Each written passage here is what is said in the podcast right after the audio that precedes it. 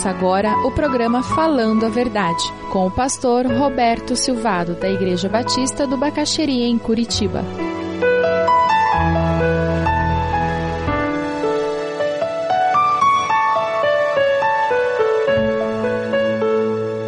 Nós vamos falar hoje sobre um personagem bíblico muito conhecido, José, José do Egito, como muitos falam, na realidade ele não era egípcio, ele faz parte da raiz de onde saiu o povo judeu.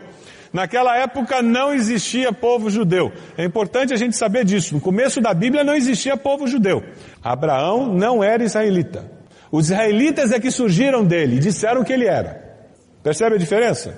Abra sua Bíblia lá em Gênesis 42, é muito importante nós nos lembrarmos um pouquinho da história de José. Ele nasce numa família grande, ele era o queridinho do papai, porque ele era filho da esposa predileta, ele é tratado a pão de ló, e com isso o ciúme começa a surgir entre os irmãos, e isso faz com que os irmãos acabem vendendo como escravo para uma caravana que passava, como alternativa melhor para o desejo deles de matá-lo. Mas eles contam para o pai que José foi morto. Então o pai Jacó chora a morte de um filho que não morreu, que foi enviado para o Egito como escravo. Ele chega lá, trabalha como escravo, como ele era abençoado por Deus e ele tomou algumas decisões importantíssimas na vida, ele acaba ascendendo dentro da casa de Potifar, se transforma no mordomo maior, e daí o que que acontece? A mulher de Potifar olha para ele e gosta do que vê, arma todo um esquema para atrair o esposo com José. E quando José percebe aquele esquema, ele faz o quê? O que todo homem e toda mulher deveria fazer numa situação de tentação. Pernas para que te quero. E ele sai correndo. A calúnia é lançada, ele vai parar na prisão porque a esposa diz que ele tentou seduzi-la e com isso ele para na prisão e ele acaba se tornando alguém que vai servir a Faraó e ele se torna o primeiro-ministro de Faraó e tem toda a autoridade. Aí é quando ele está envolvido com política de fato, ele se torna o homem que salva o mundo da época. Ele salva o mundo da época por causa da sua gerência, da sua administração e da sua visão, visão essa dada por Deus. José tomou ao longo da sua vida algumas decisões. Ele tinha tudo para passar o resto da vida no, do Egito dizendo, ó oh vida, ó oh céus, ó oh azar. Não tinha? Ele podia ter sentado numa, na beirada de uma das pirâmides dizendo, minha vida é uma desgraça, Deus é o culpado. Eu tenho um trauma de infância que determina esse amargurado do meu jeito de ser. Ele não podia ter decidido isso.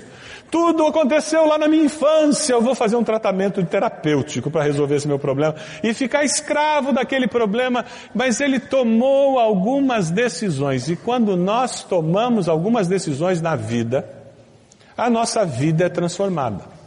Particularmente quando essas decisões são tomadas na presença de Deus.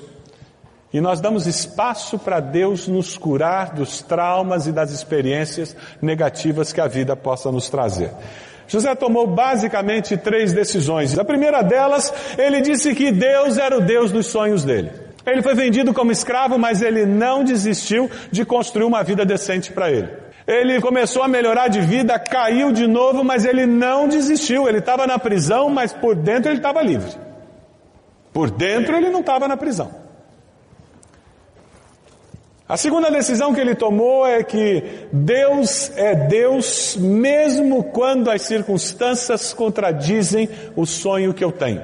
Deus continua sendo Deus mesmo quando tudo trabalha contra. Porque meu Deus é maior. E a última decisão que ele tomou é que Deus era o Deus do sucesso dele. Se ele ia ser bem sucedido é porque Deus ia trabalhar a favor dele. Se ele ia se dar bem é porque Deus ia trabalhar. Por isso que ele tinha que se apegar a Deus.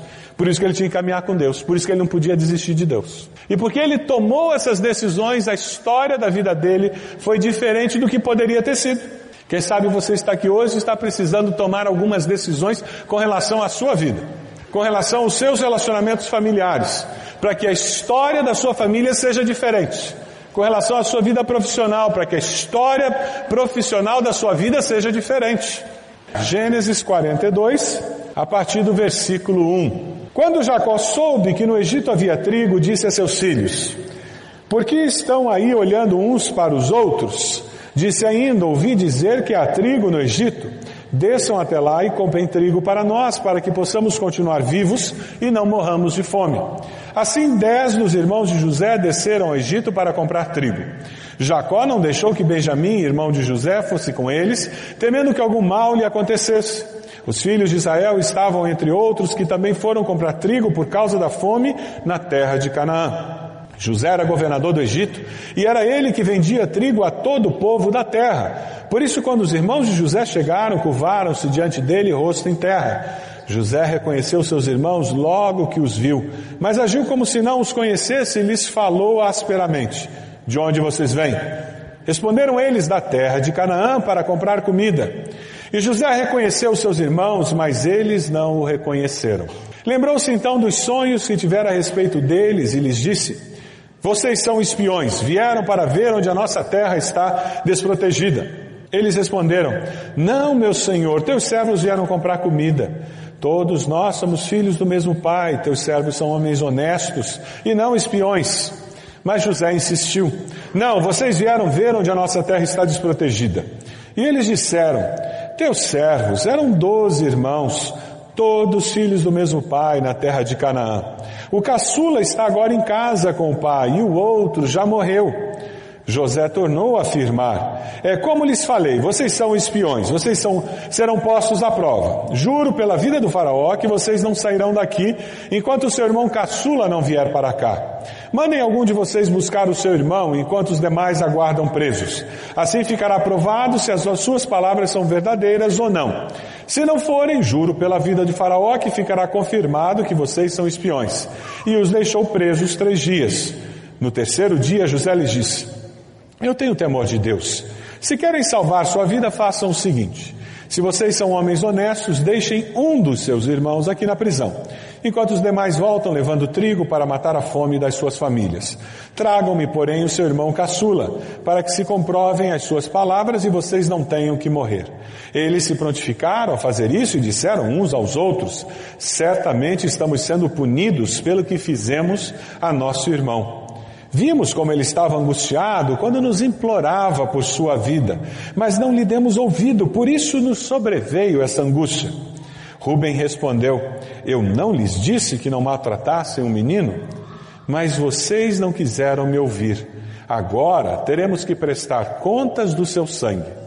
Eles, porém, não sabiam que José podia compreender-los, pois ele lhes falava por meio de um intérprete.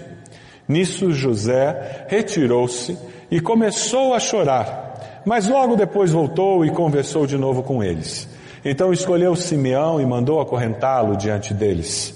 Em seguida, José deu ordem para que enchessem de trigo suas bagagens, devolvessem a prata de cada um deles, colocando-a nas bagagens, e lhes dessem mantimento para a viagem. E assim foi feito. Eles puseram a carga de trigo sobre os seus jumentos e partiram. No lugar onde pararam para pernoitar, um deles abriu a bagagem para pegar forragem para o seu jumento e viu a prata na boca da bagagem. E disse a seus irmãos: Devolveram a minha prata, está aqui em minha bagagem.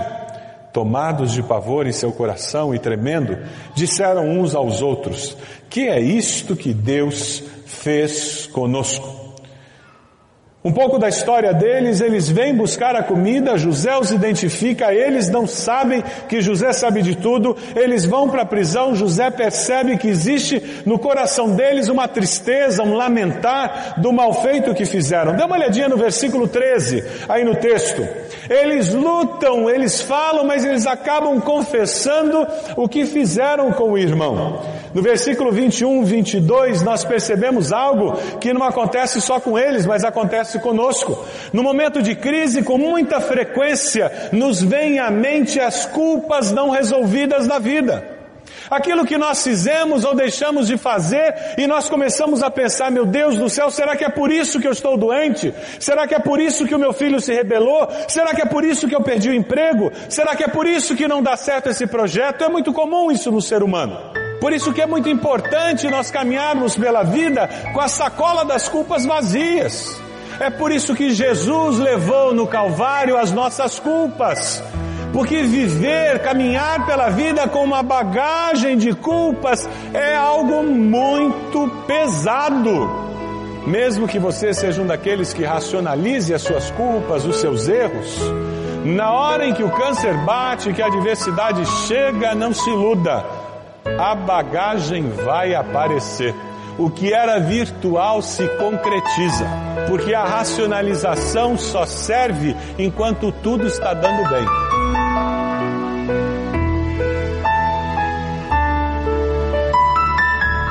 Se você deseja adquirir a mensagem que acabou de ouvir, ligue para 41 33630327.